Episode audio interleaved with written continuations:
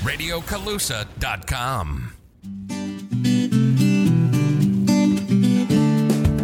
Welcome to the June episode of A Garden Runs Through It, a podcast of the UC Master Gardener program of Colusa County, produced by RadioColusa.com. I'm Jerry Hernandez, your host and coordinator of the Colusa County program. On today's episode, I'm joined with Master Gardener Sandy Camp. Sandy, tell us about yourself. Hi, Jerry.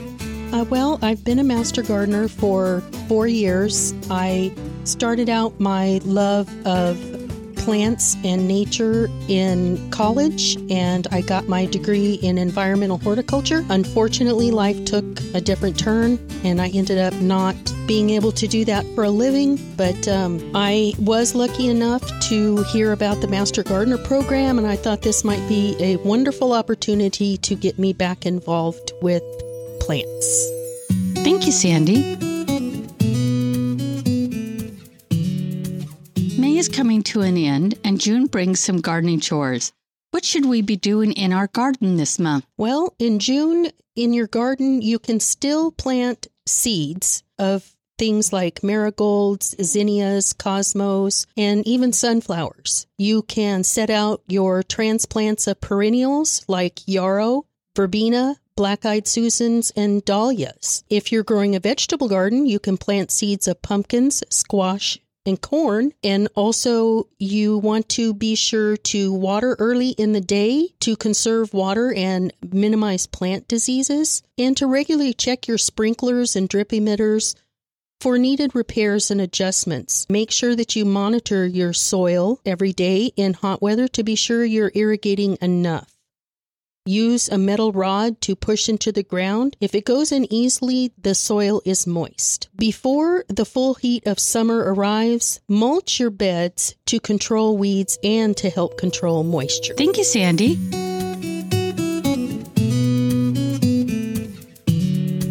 So, the Master Gardeners of Colusa County have some upcoming events. We have a demonstration garden now in Williams at the Education Village. We planted eight varieties of tomatoes. This way you can compare each variety. We have determinate and indeterminate. We have slicers, a little yellow pear, and canning tomatoes. So come out and see it. We also have varieties of tomatillos, basil, sweet peppers, and hot peppers, along with some flowers such as sunflowers, cosmos, and zinnias. For the first time, we will be at the Williams Flea Market on the first Friday of every month, starting June 4th from 9 a.m. to noon. So come by and see us. We will be at the Founders Day in Colusa on June 19th, and we will also be helping with the Farm to Fork dinner on June 24th.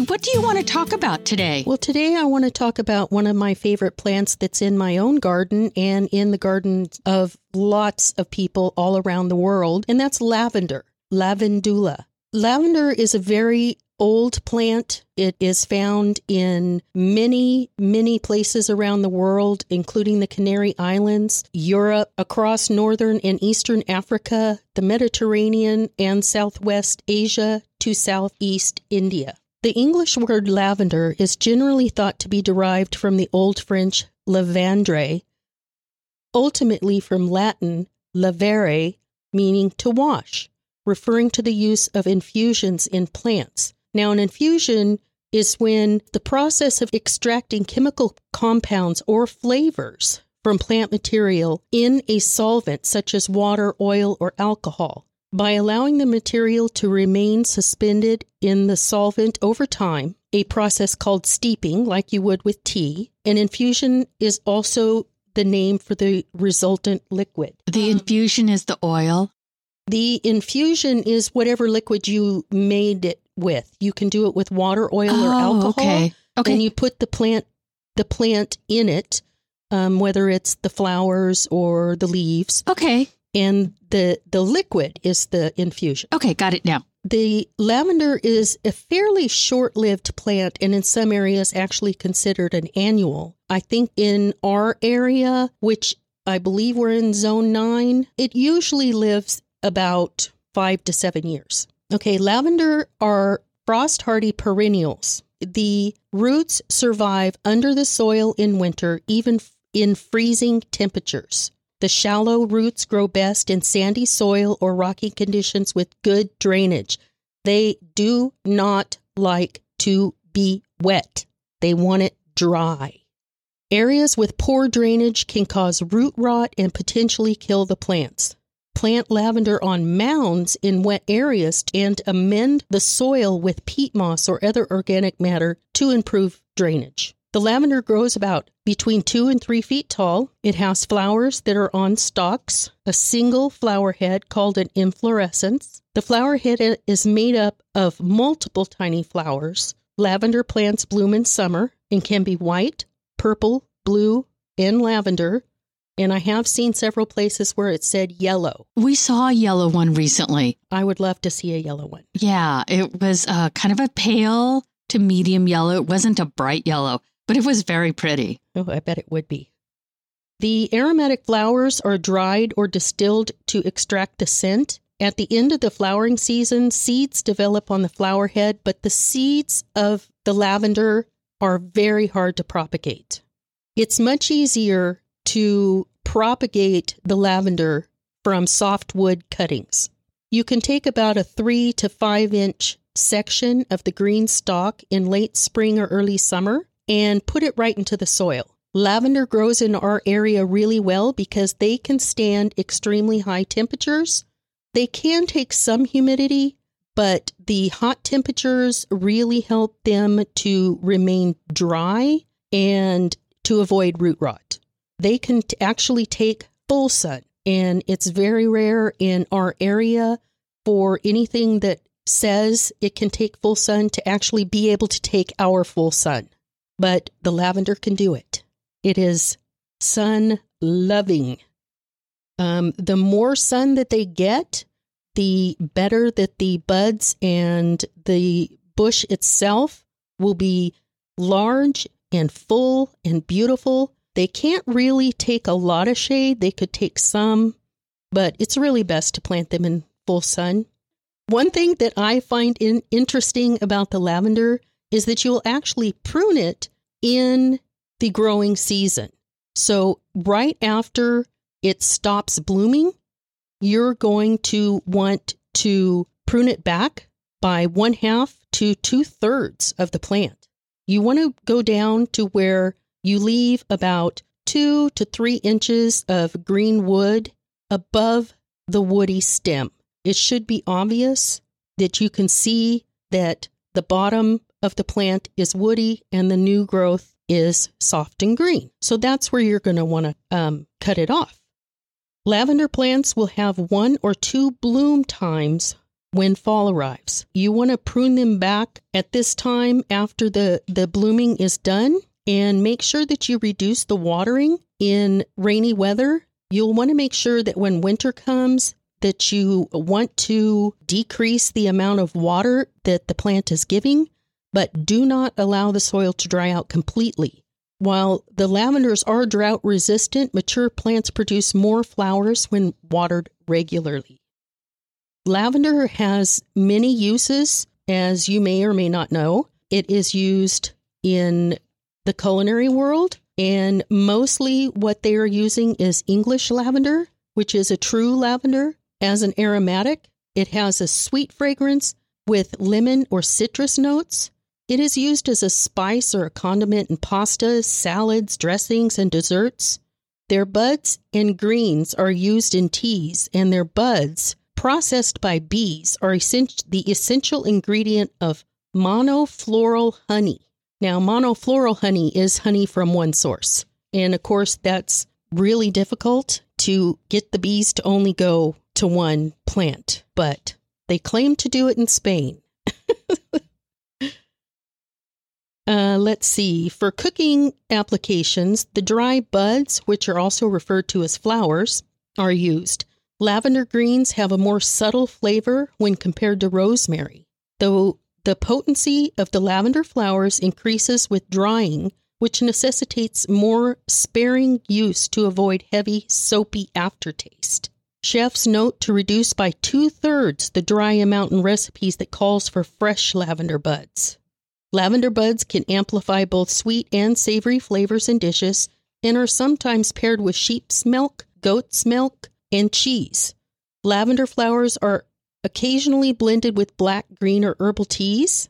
They're used in baked goods, in desserts, and they pair especially well with chocolate.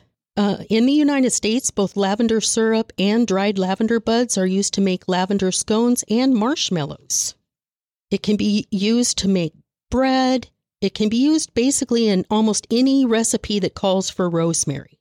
Lavender can be used decoratively in dishes or spirits as a decorative and aromatic in glasses of champagne, and in savory dishes, giving stews and reduced sauces an aromatic flair.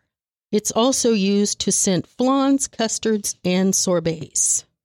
Sandy, Mm-hmm. I had lavender fig jelly one time. Ooh. It was the best jelly I have ever had, and I've never been able to find it again. That sounds delicious.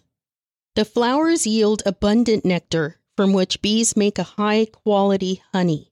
They really, really love lavender. That's really why we put it in our yard and we make sure uh, we take care of, of our plant because we want the bees, whether they're honeybees or native bees, we want them to have some place where they can find nectar.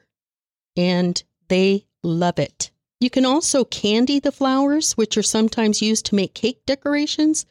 And also, you can make something called lavender sugar. Lavender buds are put into uh, sugar for about two weeks, depending on how you like the flavor. And this allows the essential oils and fragrance to transfer. Then the sugar itself is used in baking. Although I suppose you could also use it in your tea. Ooh, or on your toast. Yeah. Yum. Ooh, that sounds yummy. I'm going to have to try that. Thank you, Sandy. You're welcome. Thank you.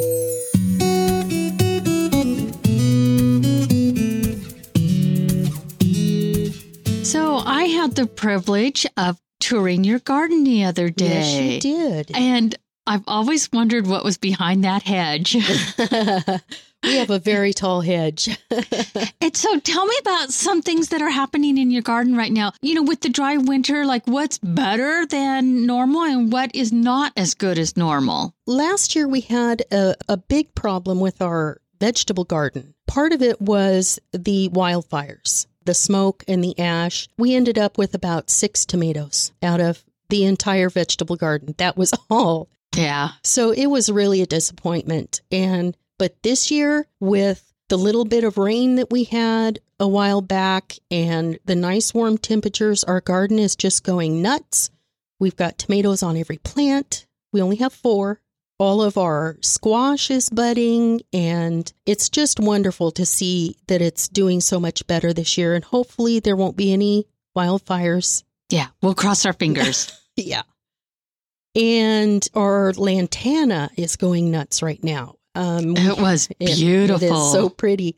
Um, we have the lavender lantana and the gold, and then the red. Which the red, there. I don't know if if you noticed, but they're little circular discs of individual of small individual flowers, and on the red ones, they're red around the outside, and then the next row in is orange, and then the next row in is yellow. They're so beautiful. It is just going crazy this year. The bees are all over it, and it's it's one of my favorites for sure. Yeah, it was gorgeous.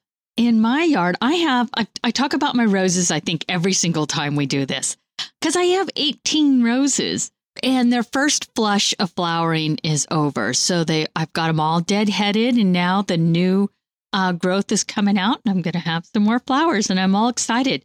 I got all 18 um, pruned back during the winter, and they look better than ever. And then I have an artichoke.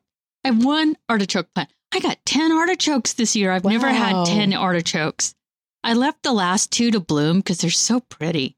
I like doing that. They're just they're so unique looking and you know if people don't know what an artichoke looks like, it's in the thistle family, so it looks like a ginormous thistle. It does. When that And- flower, the- yeah. the purple and top. it's purple. Yeah. Yeah, very It's pretty. very beautiful. I love those.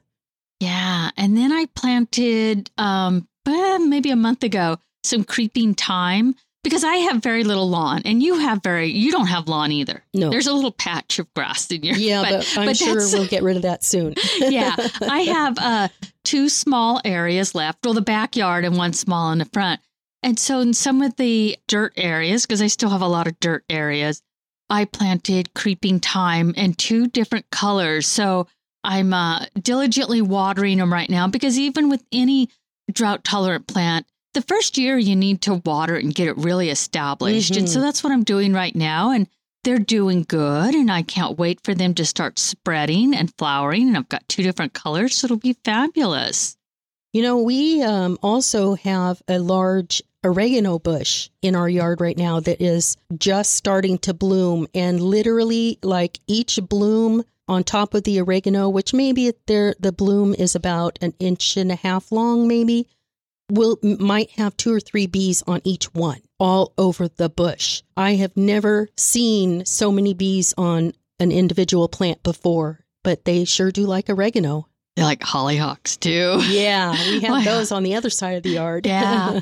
um, you know, we have a native bee expert in our office, and she was on last month. So every time I take a picture of a bee, I have to go in and show her. So we have, I have five different native bees that we have um, identified in my garden, and that I'm so excited about that to have native bees there. I'm going to have to start paying attention to that because I've never tried to identify the different kinds of bees that we have. We do have a lot of carpenter bees, which are the big, giant black ones. Yeah. Now, have you seen a gold one? Yes. The I gold one's the male. that. Yeah. Oh. It's the male, and it's um kind of I don't want to say rare, but not as prevalent as yeah. the females. No, we might see three or four in entire spring and summer Yeah. and fall. We might see three or four. So, Yeah. So yeah, look for that golden carpenter bee. It's the boy. oh, I didn't know. Good to know. Yeah. Thanks. And some of the other bees, you know, if you're not paying attention, you probably think that they're honeybees Mm-hmm. because they sort of look similar. But when you start taking pictures and looking up close, you can see the differences. I'm going to sure look into that. And my Shasta daisies have buds. I'm always excited about my Shasta daisies. Ours are just opening and they're probably three and a half to four feet tall right now. And they're just stunning. They're just Yeah, so yeah. beautiful. Oh, and my agapanthus. Mm. I have a blue one, a white one, and a blue and white one. And they all have buds. One of them has 10 buds. I've never seen this many buds Wow. on one of my agapanthus, and I can't wait. They're always ready right when fair starts, which makes it really hard for me to pick one to take to fair. But I usually find at least one to take in because they're just opening. And I'm just so excited. The one plant has 10, and I believe that's the white one.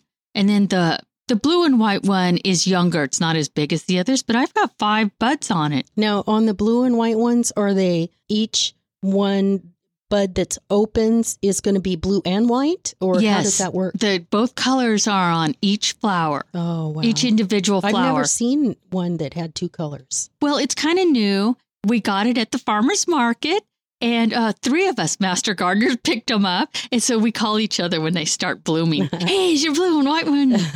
yeah, it's so fabulous. Neat. So, yeah, um, it's actually from Sunset. Oh, It's a sunset plant. uh huh. Yeah. Okay, great. Good to know. What else is going on in your yard? Anything? Um, our sweet peas are just going nuts. They're about five feet tall, and we've never grown sweet peas before. My husband did it from seeds and just went out there and sprinkled them around and built built a little uh, contraption, I guess you'd call it, for them to grow up through and then not tip over when they're five feet tall. But they're just stunning. So many colors. So many colors. Yeah, sweet peas are kind of special. They're they just come out in the spring and they're like, "Wow, look at me. I'm a sweet pea." And after it blooms, it does get the little pods on them that look just like peas. They do. Yeah. And you know, that'll be our our flowers for next year. I have zinnias blooming. Now, I always thought zinnias were like, bleh, but come to find out, I just wasn't watering them enough. and it doesn't necessarily take a lot of watering, but once I changed to drip irrigation instead of hand watering, Mm-hmm. everything in my garden looks so much better because they're getting regular water instead of me going, "Oh, I guess I haven't watered in six days. I probably should do it. Yeah. So, yeah, the zinnias are looking really nice, and I'm glad about that. Now, in our demonstration garden in Williams, our early girl tomatoes have tomatoes, little green Oh. ones. So, we're really excited about that. In about 20 more days, we should have red tomatoes. And what are you going to do with the vegetables that are growing? The vegetables are going to be donated to different food banks. Good. That's a great idea. Yeah, with eight different varieties and two of each variety, we're going to have a lot of tomatoes. What else are we growing in the demonstration garden? So we have maybe seven or eight varieties of basil, also seven or eight varieties of hot peppers, and then about the same as sweet peppers. We have three different tomatillo plants. We have an epizote, and I apologize, I know I'm not saying it right, but you cut off a little branch and put it in your beans when you're making them, and they make them less gassy. Mm. And then we have a white sage that we're hoping my Native American friend will come and show us what to do with uh, what Native Americans do with sage, with white sage in particular. Oh, that would be very interesting. Yeah, so we're going to have a lot of things coming up eventually. That sounds great. Well, thank you, Sandy. Your, your yard is really nice, and I was glad I got a tour of it. Thank you. It was nice to have you there. yeah, thanks.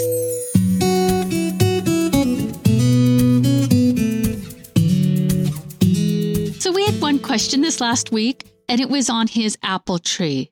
Now, apples and pears, and I have a pear, so I knew exactly what it was. It was fire blight. You just, in the middle of a branch, you get these dead, almost black little branches. It's just, it's so obvious. And you, you need to look it up. Go to ipm.ucanr.edu and look up fire blight. When you go to prune it out, you have to prune at least a foot away from the last bad looking part, and you have to sterilize with bleach your pruning shears every single cut, or else you're going to be spreading fire blight. And apples and pears are very susceptible to it. And I had a bunch this year too, and I got in there last week and got it all pruned out. Good for you. So that's what our question this week was.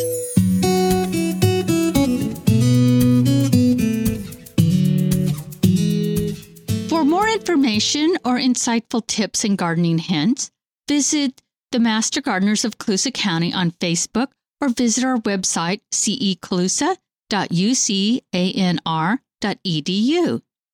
Remember to sign up for our monthly gardening newsletter. A link will be in the notes of the show. Do you have a gardening question? Send an email to glhernandez at ucanr.edu. Sandy, thank you for joining me on another episode of our podcast. Thank you for having me.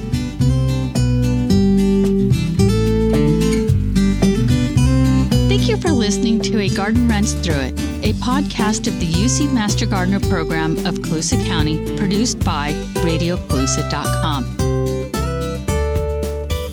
Until next time, keep those hands dirty.